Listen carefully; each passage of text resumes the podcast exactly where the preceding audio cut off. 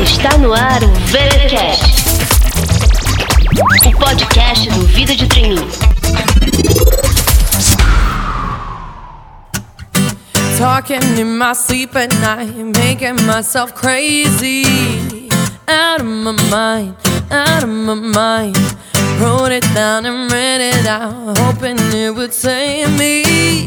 Estamos de volta com o VTcast, o melhor podcast para quem está construindo a sua carreira dos sonhos. Aqui quem fala é Cintia Renault, a mente sonhadora que cria todos os conteúdos do Vida de Trainee. Como eu já expliquei por aqui, em 2020 eu precisei dar uma pausa no VTcast. E durante esse período, muitos programas que foram gravados não chegaram a ser publicados. E é por isso que, agora, em 2021, eu decidi que também publicaria esse material. O episódio de hoje é um deles. Em meados de julho do ano passado, eu conversei com a Danilka Galdini, head de insights da Companhia de Talentos, sobre os resultados da pesquisa Carreira dos Sonhos de 2020. Mais do que isso, nós conversamos sobre o que mudou ao longo de 19 edições. Será que os motivos que fazem um jovem escolher a sua empresa dos sonhos continuam os mesmos? E o que mais mudou nos últimos 20 anos? E não poderia haver melhor época para publicar esse episódio, já que a edição 2021 da pesquisa está em andamento e você também pode participar. Diante do contexto de pandemia em que estamos vivendo, a vigésima edição do estudo terá como foco o senso de pertencimento e a saúde mental dos colaboradores nas empresas. E olha só, a Companhia de Talentos espera alcançar mais de 120 mil respondentes. A pesquisa está disponível até o dia 17 de março de 2021 e os participantes podem concorrer a mais de 9 mil reais em vales compras. Eu vou deixar o link aqui no post para que vocês também possam responder como que vocês imaginam a sua carreira dos sonhos. Fiquem agora com a minha conversa com a Danilka Galdini sobre as maiores descobertas da pesquisa.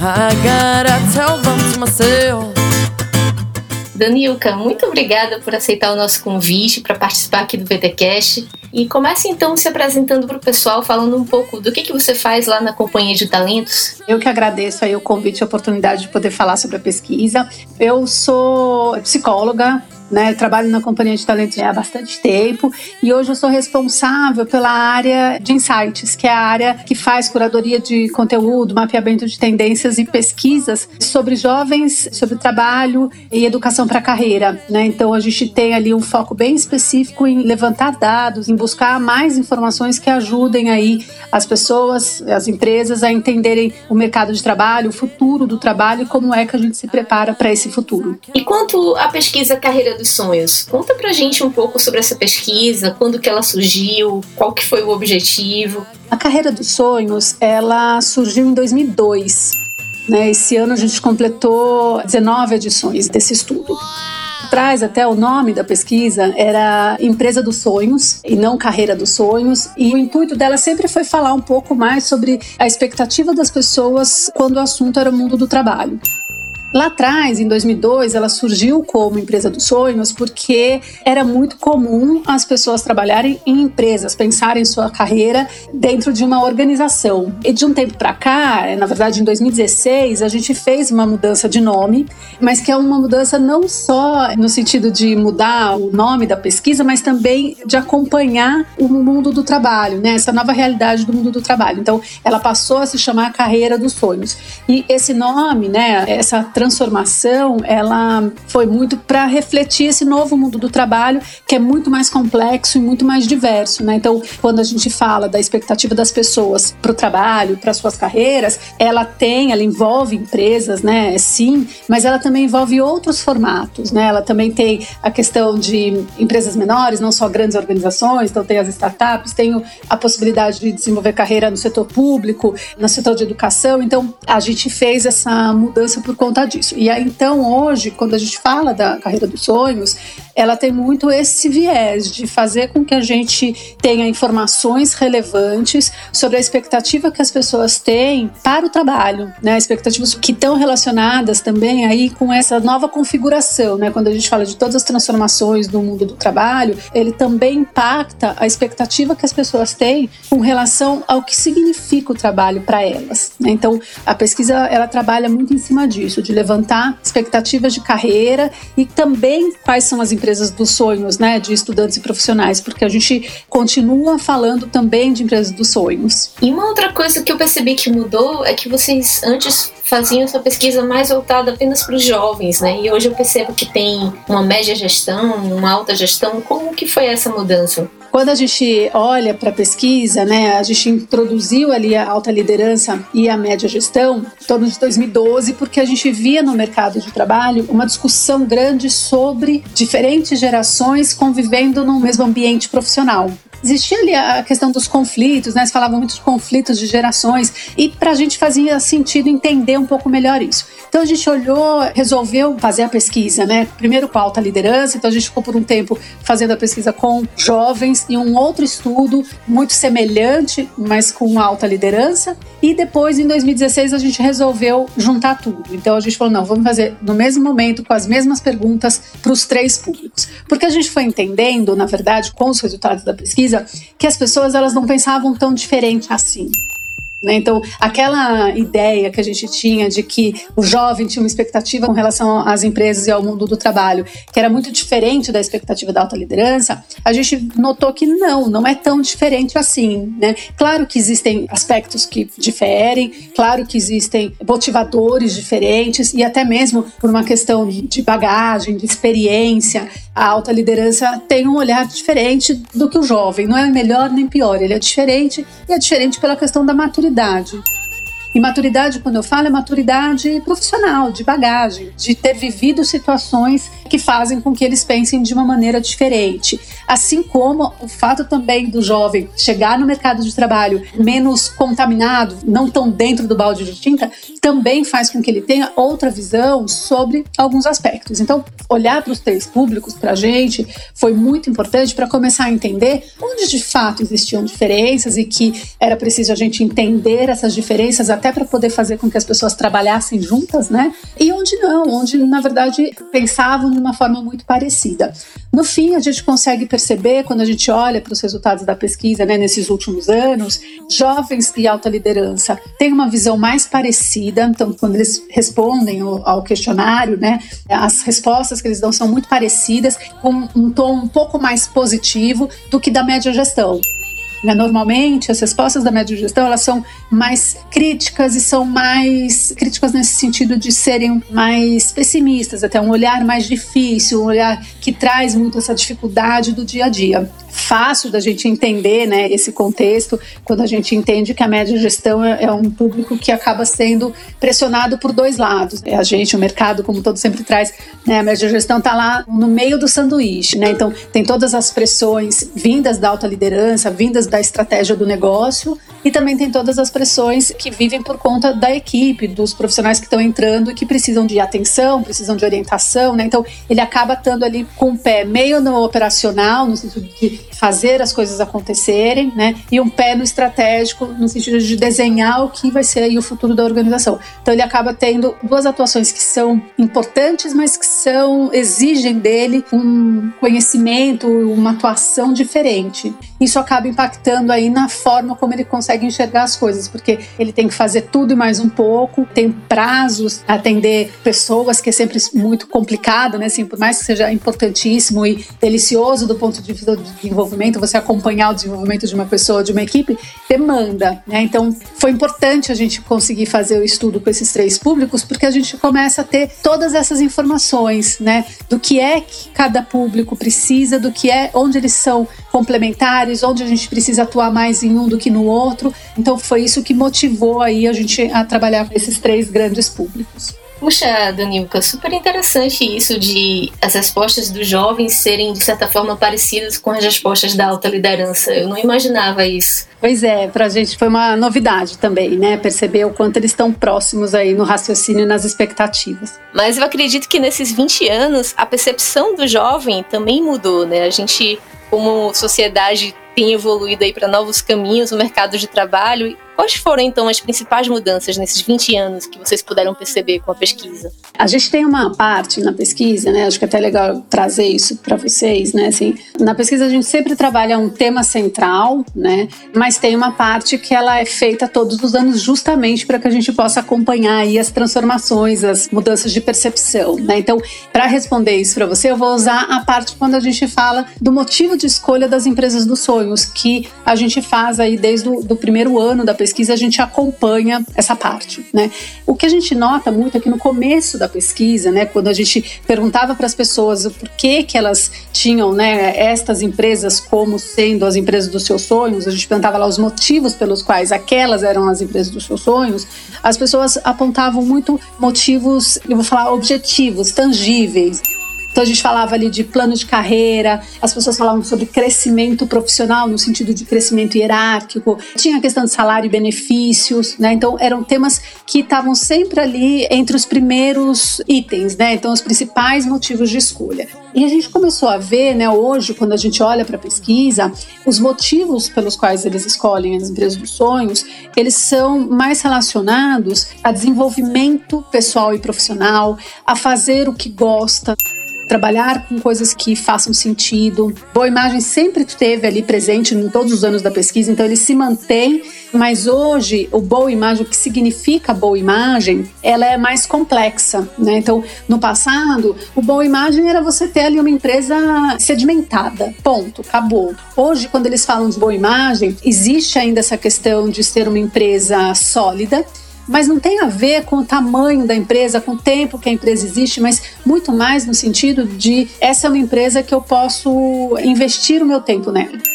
É uma empresa que eu vou poder trabalhar, eu vou poder me dedicar, eu vou poder usar aqui este espaço para poder deixar minha marca e para poder fazer as transformações necessárias. Né? Então, é muito nesse sentido de poder investir num lugar que ele sabe que não vai desaparecer de uma hora para outra, que não vai simplesmente não usar o que ele está propondo. Né? Então, ele tem um pouco dessa conotação. Mas é interessante a gente observar essa mudança, né? que antes eram coisas mais palpáveis e nem tão subjetivas, né? Hoje não, hoje eles falam muito o que é desenvolvimento, né? Desenvolvimento para um é uma coisa, para outro é outra. Quando fala de fazer o que gosta, né? Então eu acho que isso é interessante porque acompanhou realmente as transformações do mercado. Quanto mais a gente passou a falar no mercado sobre propósito, isso também começa a refletir nos motivos de escolha, né? No sentido de você poder se desenvolver, você poder fazer as coisas que você gosta, tem a ver também com seguir os seus propósitos, alinhar o seu propósito com o propósito da organização. Eu acho que a grande mudança nesses anos todos na pesquisa aponta para estas questões, né? Assim, a gente passou a ser ter um olhar para o mercado, um olhar para o trabalho, no sentido de trazer um significado para aquele trabalho. E esse significado, ele não é um significado comum a todos, né? Então é claro que tem o papel do trabalho, o papel do trabalho no sentido de, uma remuneração, o papel social do trabalho que, né, é semelhante para todo mundo, mas tem também essa conotação de que trabalho é esse que eu quero fazer, que trabalho é esse que me complementa, que trabalho é esse que me alimenta, né? Então eu acho que ele acabou tendo um novo significado aí para o papel do trabalho na vida das pessoas, né? As pessoas, elas, principalmente o público jovem, né? Ele entende que o trabalho trabalho é algo extremamente relevante, então a gente em todos os nossos estudos, não só na carreira dos sonhos, mas em outros estudos que a gente realiza, a gente isso fica muito claro. Quando o jovem fala sobre trabalho, ele fala de uma maneira muito séria, muito responsável, muito comprometido com o que é o trabalho, né? Agora, isso não significa que o trabalho é 100% da vida dele, né? Então, isso também se reflete na pesquisa, na carreira dos sonhos, né? Então, o trabalho, ele é um ponto importante, um ponto de realização pessoal, profissional, de realização financeira. Então, tudo isso entra nesse combo do trabalho, mas eles entendem também que o trabalho, ele não pode ser é, 100% da pessoa. Né? Então, precisa existir espaço para outros pontos da vida, né? Então, é comum a gente trabalhar a questão do você poder ser um profissional onde você exerce todos os seus eus. Né? A gente traz muito essa questão de uma pessoa ela é estudante, às vezes ela é um profissional, às vezes é estudante e profissional, mas ela também é mãe, pai, é tia, é, é sobrinha, é, né? Então, como que as pessoas elas conseguem exercer todos esses seus papéis na sua vida? E tudo isso a gente vê refletido nesses anos todos da pesquisa, né? Como antes era mais cindido, então falar de empresa dos sonhos era sempre muito focado em questões profissionais, estritamente profissionais, e como hoje falar em empresa dos sonhos envolve outras esferas, envolve o profissional sim, mas também envolve a vida pessoal no sentido de quais são os meus valores, quais são os meus objetivos, quais são os meus propósitos, o quanto eles se alinham com o propósito da organização. E um outro ponto que começou a aparecer mais forte nesses últimos três anos é também um aspecto social na configuração de quem é essa empresa dos sonhos. Né? Então, ela tem que ser algo que alimente as minhas realizações, né? as minhas expectativas profissionais, que me permita ser quem eu sou dentro dessa empresa e na minha vida,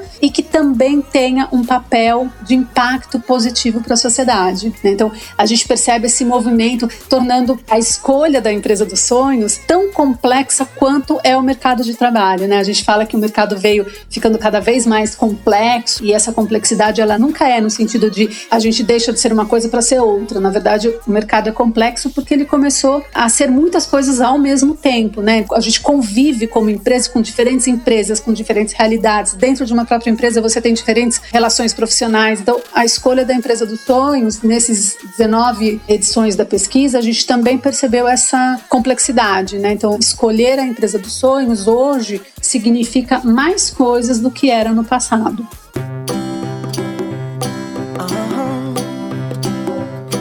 If you ever find yourself stuck in the middle of the sea, I'll sail the world to find you. Nossa, Danilka, muito rico isso de acompanhar por tanto tempo a evolução nas motivações né, dos profissionais e nesse cenário tão complexo que a gente vive hoje, ainda por cima. Mas falando aqui especificamente de 2020, qual foi a novidade que surgiu? O que, você poderia destacar sobre a edição 2020 da pesquisa? Você sabe que em 2020 a gente, o tema principal da, da pesquisa foi transformação digital que conversa com tudo isso que a gente fala, né, dessas mudanças, dessa complexidade aí do mundo do trabalho hoje. E para a gente ficou muito claro alguns aspectos nessa transformação, nesse olhar sobre transformação digital, que são interessantes. Né? Então, a primeira coisa é a gente entender, porque a gente foi investigar a percepção das pessoas, dos profissionais e dos estudantes com relação à transformação digital dentro das empresas em que eles atuam. Né? Então, a gente queria entender ali como que eles percebem essas organizações. E a gente viu que existe aí um espaço importante para as empresas ocuparem nessa transformação digital porque as empresas elas estão nesse processo, então os profissionais, os estudantes, eles entendem que as empresas elas estão buscando essa transformação, mas ainda não estão lá. Né, ainda não existe uma cultura digital dentro das organizações que esteja solidificada. E esse é um passo importantíssimo para a gente poder ter empresas que sejam digitais. Né? Quando a gente fala de futuro, claro que futuro sempre foi muito difícil de ser desenhado e hoje, né, nesse contexto que a gente vive de, de pandemia, mais ainda. Então, falar sobre futuro é muito incerto, é tudo muito incerto. Mas quando a gente olha para todos os dados, todos os estudos, tudo que a gente vê aqui nas empresas, no mercado de uma maneira geral, tem uma coisa que a gente tem certeza é que o futuro é digital. E se o futuro é digital, a gente precisa estar preparado para esse futuro digital, porque digital é diferente de ser digitalizado.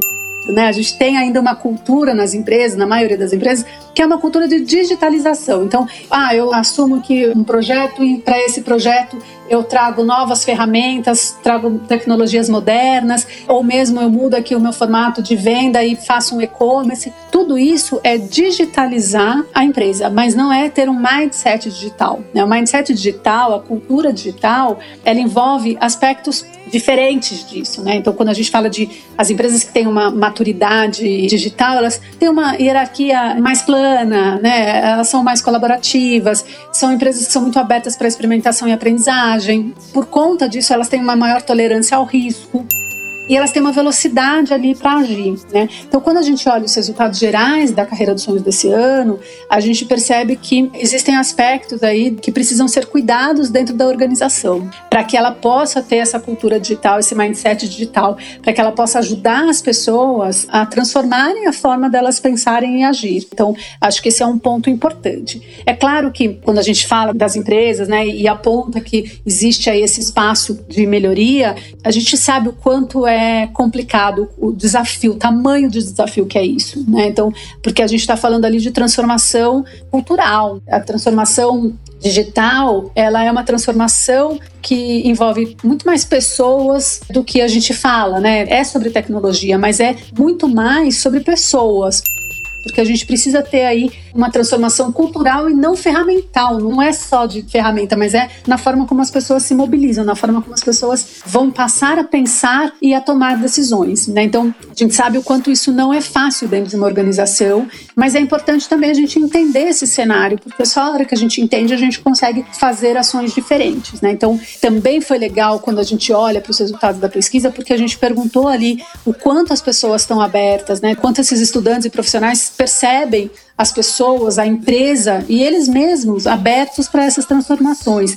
E foi surpreendente a gente ver o quanto as pessoas dizem: olha, a minha empresa está aberta para né, as mudanças, o meu líder está mais aberto do que a empresa e eu estou extremamente aberto para fazer as mudanças. Né? Então, a gente olhar o quanto as pessoas estão abertas para essa transformação, o quanto elas estão prontas para abraçar essa mudança, foi bem gratificante, né? Porque não importa se elas de fato estão ou não neste momento, né? Porque a gente sabe que fazer uma mudança também não é simples para as pessoas, né? Então, a gente, como ser humano, a gente está configurado de uma maneira onde a novidade, ela nem sempre é agradável, ela nem sempre nos traz segurança, né? Na verdade, é o contrário. Diante de uma situação ali nova, nosso cérebro ele vai buscar situações que a gente já viveu que sejam semelhantes a essa novidade porque ele precisa ali achar modos de fazer, né, que seja igual ao que ele já viveu. E quando ele não acha essa experiência semelhante, isso traz muitas vezes uma insegurança, isso traz um incômodo, isso traz um sentimento que não é tão ali gostoso. Isso faz parte do ser humano. Então a gente sempre entendeu que é difícil fazer mudança, a gente como ser humano somos mais resistentes a fazer mudança.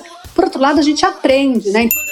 Então, os resultados da pesquisa desse ano, quando a gente fala da questão do quanto as pessoas se mostraram abertas para a mudança, é muito importante. De novo, né? Claro que vai existir uma diferença entre o que elas falam de abertura e o que de fato acontece. A gente sabe disso, porque quando a gente conversa com as pessoas das empresas, a gente sabe que não é tão assim, não está com tanta abertura assim, ou tem algumas dificuldades para isso, está aberto para aquilo, não. A gente sabe disso. Por outro lado, o que a gente começou a ver é as pessoas já perceberam que elas precisam mudar a forma delas atuarem. Elas perceberam que precisam atuar. Os dados da pesquisa mostram que elas se sentem responsáveis, se colocam como os principais responsáveis nessa aprendizagem. Então a gente precisa começar a potencializar isso. Se elas estão dizendo que elas estão abertas, como é que a gente ajuda as empresas a tirarem os obstáculos? Porque o que acontece muitas vezes são obstáculos que acabam impedindo essa transformação, que acabam impedindo que as pessoas abracem a mudança, né? Porque abraçar a mudança o que, que é? É você identificar o que precisa mudar e é você agir. E essa ação, ela envolve um conhecimento, ela envolve buscar formas de fazer, então tudo isso sim, responsabilidade dos, dos profissionais, mas também tem uma responsabilidade da empresa no sentido de direcionar. Então, olha, não é mais aqui que a gente quer ir, ou a gente precisa mudar e mudar para cá, para aquele lado, para que as pessoas possam também se organizar e irem para o lado necessário. Né? Então, é interessantíssimo quando a gente olha na pesquisa e vê o quanto essas pessoas estão dizendo que elas estão abertas, o quanto essas pessoas estão dizendo que estão atrás, indo atrás desses conhecimentos. Né? Então, para a gente foi muito interessante perceber isso, porque aí a gente começa a partir de um outro contexto. Né? Que é parar de olhar para as pessoas como sendo uma resistência para a transformação, é entendendo que sim, elas terão momentos de resistência que a gente vai ter que trabalhar com isso, mas que elas já entenderam que a transformação é necessária para que elas possam se manter como profissionais relevantes e para que as suas empresas possam ser relevantes. Acho que quando a gente olha para isso, para a gente fica muito claro que talvez mesmo a questão da mudança, né, ser um, um ponto difícil para as pessoas, né? Então, quando a gente olha e vê que a transformação as pessoas situação, às vezes passam por situações de resistência. Por outro lado, nos parece que as pessoas estão entendendo que essa resistência acaba gerando um futuro pouco positivo e que talvez nesse sentido é melhor elas agirem, elas irem atrás de passar o obstáculo do medo da mudança, porque isso vai ser mais rico, mais importante para elas terem um futuro positivo. Então, esse também para a gente foi um dado bem interessante da gente observar ali. Quando fala de empresas e pessoas, a gente está entendendo que é uma questão agora de ajuste para que todo mundo esteja direcionado para o mesmo lado, que é o lado da transformação, que é o lado da mudança, como a gente reorganiza o mundo do trabalho, como que a gente reorganiza a construção da nossa carreira. I love it when we play 1950. So cold that your stay's about to kill me. I'm surprised when you kiss me. Danuca, você comentou aqui, né, sobre a pandemia. E eu fiquei pensando que vocês aplicaram essa pesquisa antes, né? Um pouco antes da pandemia. Como é que você já visualiza as mudanças que serão necessárias na edição do ano que vem da pesquisa? A pesquisa, ela coleta os dados, ele acontece entre janeiro e começo de março. A gente já tinha ali alguma coisa né, da pandemia acontecendo, mas não estava ainda em isolamento social, que eu acho que faz toda a diferença de impacto, né, das pessoas de fato perceberem ali é, o que está acontecendo. Mas, de qualquer forma, a gente vem acompanhando também as pessoas para poder entender um pouco de tudo isso, né? Então, sem dúvida alguma, de novo, né, o tema que a gente escolheu da pesquisa, a gente escolheu no final do ano passado, falar sobre transformação digital, a gente entendia que era relevante e para a gente se tornou extremamente relevante agora, né? Porque justamente a pandemia ela mostrou o quanto a gente precisa evoluir ainda cerca de 10 anos que a gente começou a falar, né, o mercado começou a tratar a questão da transformação digital e a gente fala muito nesses últimos anos sobre velocidade da mudança, sobre o impacto que a velocidade da mudança gera nos negócios, gera no mundo do trabalho, mas a gente agiu muito pouco, né? As nossas ações elas são muito lentas. Acho que partes são lentas porque mudar comportamento, mudar cultura não acontece de uma hora para outra, mas de qualquer forma a gente podia ter feito algo um pouco mais veloz veloz. De qualquer forma, né, eu acho que quando a gente fala da pandemia, é óbvio, a pandemia é uma crise humanitária, ela é terrível, que afeta a vida das pessoas de uma maneira é muito perversa até, né, assim, é muito difícil em todas as esferas, ela impacta a economia, impacta a sociedade, impacta a vida pessoal, então é claro que ela tem uma conotação muito negativa, por outro lado, ela também tem um papel catalisador. A pandemia ela fez com que a gente fizesse transformações que estavam ali na nossa listinha de to-dos, né, de listinha de pendências para serem feitas. Ela agilizou, ela potencializou isso e fez com que a gente agisse muito rapidamente. Eu entendo que essa situação, esse contexto de mundo que a gente vive hoje, ele já impactou o futuro do trabalho e ele continuará impactando o futuro do trabalho. Né? Então, a questão, por exemplo, do home office, que há tempos também a gente fala sobre isso, as empresas, as pessoas mostrando que, olha, isso é legal, isso é possível, algumas empresas experimentando, mas outras com muita resistência. Né? Então, a gente vem ali sempre falando né, prós e contras e com muito receio, mas como é que a gente vai colocar as pessoas trabalhando de casa e o controle? Isso eu vou saber se ela está trabalhando ou não. Né? Então, sempre passava aí algumas coisas pela cabeça das pessoas, das empresas, né? No questão de produtividade, questão de confiança. Isso acabava sempre fazendo com que na hora de fazer uma escolha de presencial e home office, né, e teletrabalho, né, no Brasil acaba sendo esse o nome que é usado oficialmente, as, pessoas, as empresas optavam, não, não é hora ainda, né? Ah, vamos pensar um pouco mais. Aí vem a pandemia e, em questões de dias, empresas inteiras que não estavam necessariamente adaptadas para fazer essa mudança fizeram uma mudança. E, de uma maneira geral, a mudança foi muito positiva, né? No sentido, as pessoas conseguiram se adaptar. É claro que se a gente for falar no modelo home office pós-pandemia, né? No modelo que não é no modelo do susto, né? No modelo pensado e estruturado, claro que existem vários pontos que precisam ser melhorados, precisam ser adaptados, então, sem dúvida alguma. Mas, de qualquer forma, se a gente pensar que algumas empresas em três dias colocaram as pessoas em home office, foi com muito sucesso, né? E sem perder produtividade, sem perder qualidade de trabalho, sem perder proximidade com as pessoas da equipe. De novo, claro que se a gente for manter esse formato de trabalho é aí como uma forma de trabalhar daqui para frente, a gente vai ter que trabalhar aí formas de manter mais ainda a proximidade. Como é que a gente trabalha a cultura organizacional com cada um no lugar? Então tem melhorias que precisam ser feitas, mas de qualquer forma, a gente vê o quanto isso evoluiu, né? Assim, o quanto a pandemia fez com que a gente tomasse decisões e assumisse riscos e riscos calculados ninguém colocou as pessoas sem parar para pensar, né, trabalhando de casa. Então teve ali minimamente uma estrutura, minimamente um planejamento e entendendo, ah, se daqui não der certo, a gente vai para esse caminho. Gente... Então as pessoas elas se mobilizaram em torno de um objetivo e fizeram isso de uma maneira muito interessante e positiva. Eu vejo que daqui para frente esse novo mundo aí que está se configurando, ele vai continuar com esse olhar e com esse formato, né? Então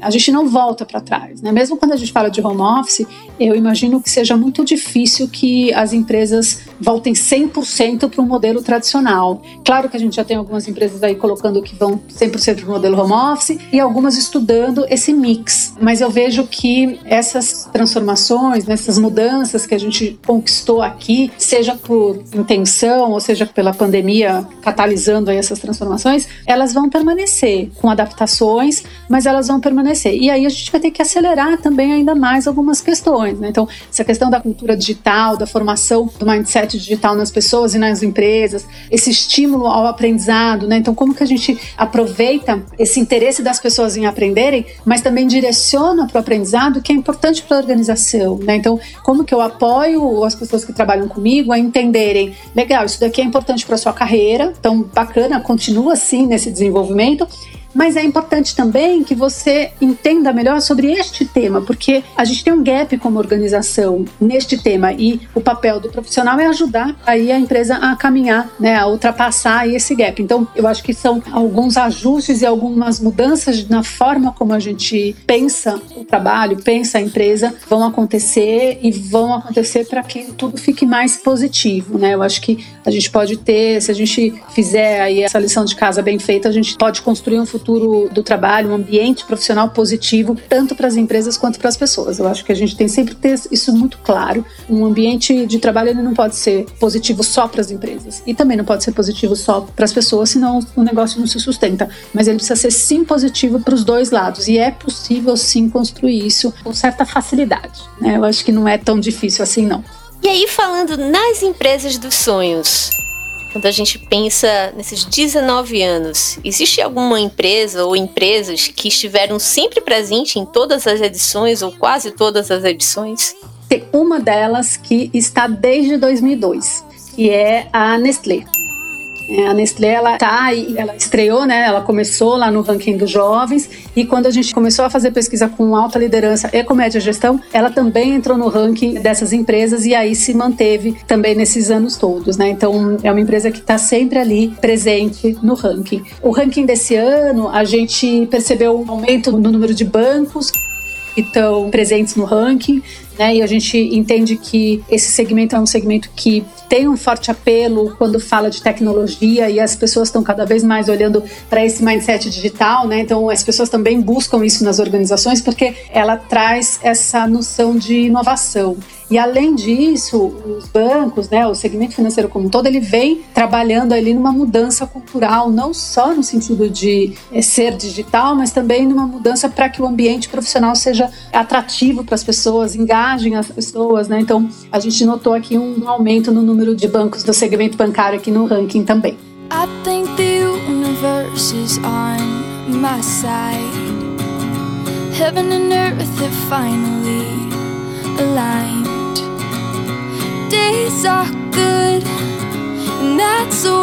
Nossa, Danilka, a gente podia passar bastante tempo aqui falando sobre a carreira dos sonhos, as empresas dos sonhos, mas infelizmente o episódio de hoje está chegando ao fim. Queria agradecer mais uma vez a sua presença e fazer uma pergunta que eu estou fazendo para todos os convidados do VTcast em 2020. Qual é a sua lição de vida mais importante que você gostaria de ter aprendido 10 anos atrás? Meu Deus! um, Sabe que esses últimos tempos, né, até também um pouco por conta da, da pandemia e tudo mais, do trabalho home office, 100% dentro de casa, eu acho que tem um ponto que tem sido muito discutido aqui internamente, que eu acho que passou a ser relevante para mim, que é a questão do, do resultado final, né? Acho que a hora que você me pergunta, né, o que você gostaria de ter aprendido lá atrás, eu gostaria de ter aprendido mais cedo a importância de entender onde você quer chegar com aquilo, né? Então, para que, que você quer isso? Né? De poder pensar um pouco mais, não no sentido de simplificar né, essa questão de metas e resultados e só funcionar a partir disso. Não, não é nesse sentido, mas o processo para mim ele é importante, né? Trabalhar com pesquisa é importante para mim, construir a pesquisa. O aprendizado ele vem não só do resultado, para mim ele vem quando eu começo a pensar no tema. Então, para eu construir a carreira dos sonhos, né, eu tenho ali alguns meses de estudo que eu tenho que me aprofundar no tema, né? Então, eu estudo bastante sobre transformação digital para que eu possa construir um questionário. Né? Então, uma pergunta que eu faço são vários textos que eu leio, né? Claro que para mim o processo todo ele é muito importante porque ele gera muito aprendizado. Mas é muito interessante que quanto mais eu penso sobre o que eu quero com aquilo, né? Quanto mais fica definido para mim onde eu quero chegar, como isso ajuda na definição de processo, como isso ajuda para onde eu vou, o que, que eu vou escolher ler, com quem eu vou conversar, né? Então, eu acho que hoje para mim essa questão de falar mais sobre resultado de uma maneira muito positiva e não só nesse sentido, né? Porque eu acho que acaba ficando sempre falar de resultado, parece que as pessoas elas só estão ali para, né, passa por cima de todo mundo para chegar no resultado. Não é isso. E eu acho que isso é legal. Se eu pudesse ter aprendido lá atrás que resultado e pessoas caminham junto. Por isso que eu falo assim, ambiente profissional, ele pode sim ser positivo para pessoas, para negócio, ele pode ser rentável. A gente tem que pensar em negócio como algo que tem que gerar lucro, porque senão ele não se sustenta, né? E se ele não se sustentar, é prejudicial para as pessoas, porque elas vão ser mandadas embora, né? Mas também é possível a gente trabalhar num negócio numa empresa e ser extremamente feliz com aquilo que a gente faz e gerar lucro para a organização ao mesmo tempo que gera prazer para a gente, né? Então, eu acho que isso para mim seria muito interessante ter aprendido antes. Eu acho que eu conquistaria muitas outras coisas se eu entendesse que as coisas podem caminhar juntas sim e são complementares e não precisam ser antagônicas. Pois é, pessoal, que todos que nos acompanham possam ter uma carreira com bastante realização e que também contribua aí para os resultados das empresas. O episódio de hoje vai ficando por aqui. Eu vejo vocês na próxima semana. Até mais. Tchau, tchau, gente.